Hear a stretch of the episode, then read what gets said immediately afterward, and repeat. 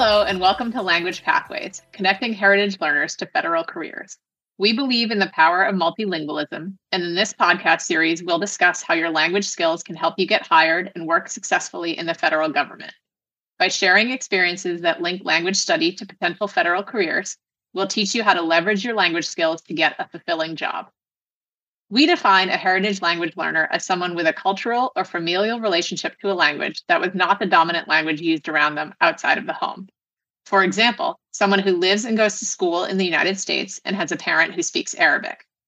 Our focus in this project is connecting heritage language learners of Arabic, Chinese, Korean, Persian, or Russian to federal careers.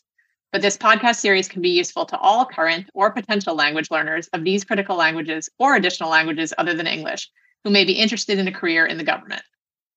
I'm Francesca, one of the three hosts of this podcast series brought to you by the Center for Applied Linguistics, or C A L, which is a nonprofit organization located in Washington, D C, that promotes language learning and cultural understanding by providing research and resources. In this episode, my co-hosts and I will provide some more information about this podcast series and other resources C A L provides for heritage language learners interested in pursuing federal government careers. But first, we'll tell you a little bit about who we are, what we do, and our own experiences with language learning. I'm Matilda. I grew up in France with a French mother and an American father. I spoke English with my father at home and had English as a second language classes alongside my French-speaking peers in the French school system. I moved to the U K and then the U S for my studies and career. This helped me improve my English, and I always paid close attention to the way I'm speaking the language and how I'm learning it. I see that learning two languages while growing up helped me when I learned German and started to learn Russian. Working at the Center for Applied Linguistics and living in the U S really helps me explore my identity, and I bring my experience of learning English as a heritage language when helping to develop English proficiency tests and exploring best practices for heritage language education. I'm Jamie, and here at the Center for Applied Linguistics, I work on a variety of projects involving research, assessment, and professional development for heritage language, world language, and English language education. I'm not a heritage speaker myself, but I have extensive experience conducting research on and developing resources for heritage language teachers, and I explored the relationship between these teachers' identities and their classroom practices in my master's thesis. Before I started working at C A L, I taught English and Spanish in bilingual elementary schools in the U S, Europe, and Asia, during which time I worked with some heritage learners of Spanish. Language learning has always been an interest of mine, and I personally have experience learning Spanish, French, and Korean. And back to me, Francesca again. I was raised in the United States as a heritage learner of Italian. Growing up, I heard Italian spoken by my parents at home and by other relatives in Italy, and I was lucky to be able to travel there and use the language. I was able to understand and speak Italian pretty well through this exposure.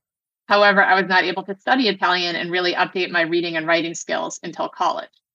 When I started language study in middle school, I chose Spanish as a language that's closely related to Italian, and I also continued to study Spanish throughout college. I am very happy these days to continue using Italian often with my family, including in near real time via WhatsApp, and I like to practice my Spanish when I can in daily life and work.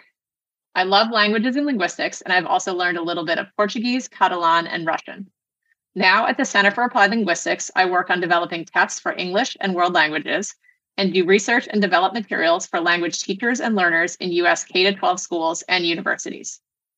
Now we'll talk about our organization and share some background information about this podcast series. The Center for Applied Linguistics, or C A L, is a private nonprofit organization founded in nineteen fifty-nine and headquartered in Washington, D C. Our mission is to promote language learning and cultural understanding by serving as a trusted source for research, policy analysis, services, and information. Through its work, C A L seeks solutions to issues involving language and culture as they relate to access and equity in education and society around the globe. This podcast is part of a project funded by the National Security Agency to share free online materials to help connect heritage language learners of Arabic, Chinese, Korean, Persian, and Russian with opportunities for careers in the U S federal government. These languages are highlighted because they are identified as critical languages for which the National Star Talk Initiative provides summer and year-round learning programs for students from kindergarten through college. The podcast covers topics that will help you learn more about opportunities in the federal government and build on your language and cultural assets to pursue jobs. we talk about things like developing your language skills for government work, examples of different federal government careers and the personal and professional benefits they offer, using different language varieties in a federal work environment, and how to network and search for government jobs. Yes, and the podcast series comes with different supports to help you apply what you've learned from the episodes. On our website, we have an interactive podcast guide with questions for discussion and reflection. You can also find illustrated steps for various pathways towards a government career that uses language skills. The website also has specific guides for students of Arabic, Chinese, Korean, Persian, and Russian. Each guide provides advice and resources, including scholarship and language learning opportunities, and links to learning materials to help develop your language skills. And for each podcast episode, make sure to check out the episode transcript and the resource list, which has links to the organizations referenced by our guests and other web materials you may find useful. Yes, and speaking of what the guests mention in each episode, let's go over some common acronyms that come up in the rest of the series. Some of our guests talk about A C T F L, which is the American Council on the Teaching of Foreign Languages. Guests will reference the A C T F L proficiency scale as well, which some of you may know, as well as the I L R proficiency scale. This acronym stands for the Interagency Language Roundtable, and we will explain it more in future episodes. We also have to admit that the federal government is known for using lots of acronyms and other shorthand, from agency abbreviations like F B I, C I A, or D O J for Department of Justice, to acronyms for different groups like N S E P, the National Security Education Program, and even jobs like F S Os for Foreign Service Officers. We always try to spell out these in our episodes, and you can check the transcripts and episode resource lists to learn more. Before we go, we also wanted to mention that in addition to our podcast series and resources, we have a series of short video interviews with speakers of Arabic, Chinese, Korean, and Russian who use their languages working in different government jobs.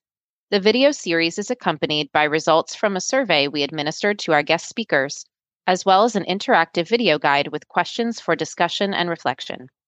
We also have resources for teachers and language programs who want to help connect their students to both our podcast and video materials, so make sure to check everything out on our website.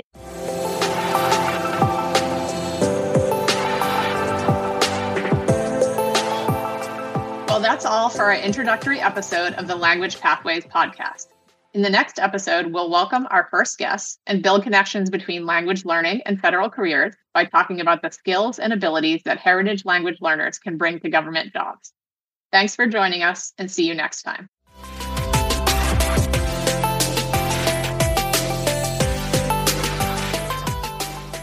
Language Pathways, Connecting Heritage Learners to Federal Careers, was created and produced by the Center for Applied Linguistics.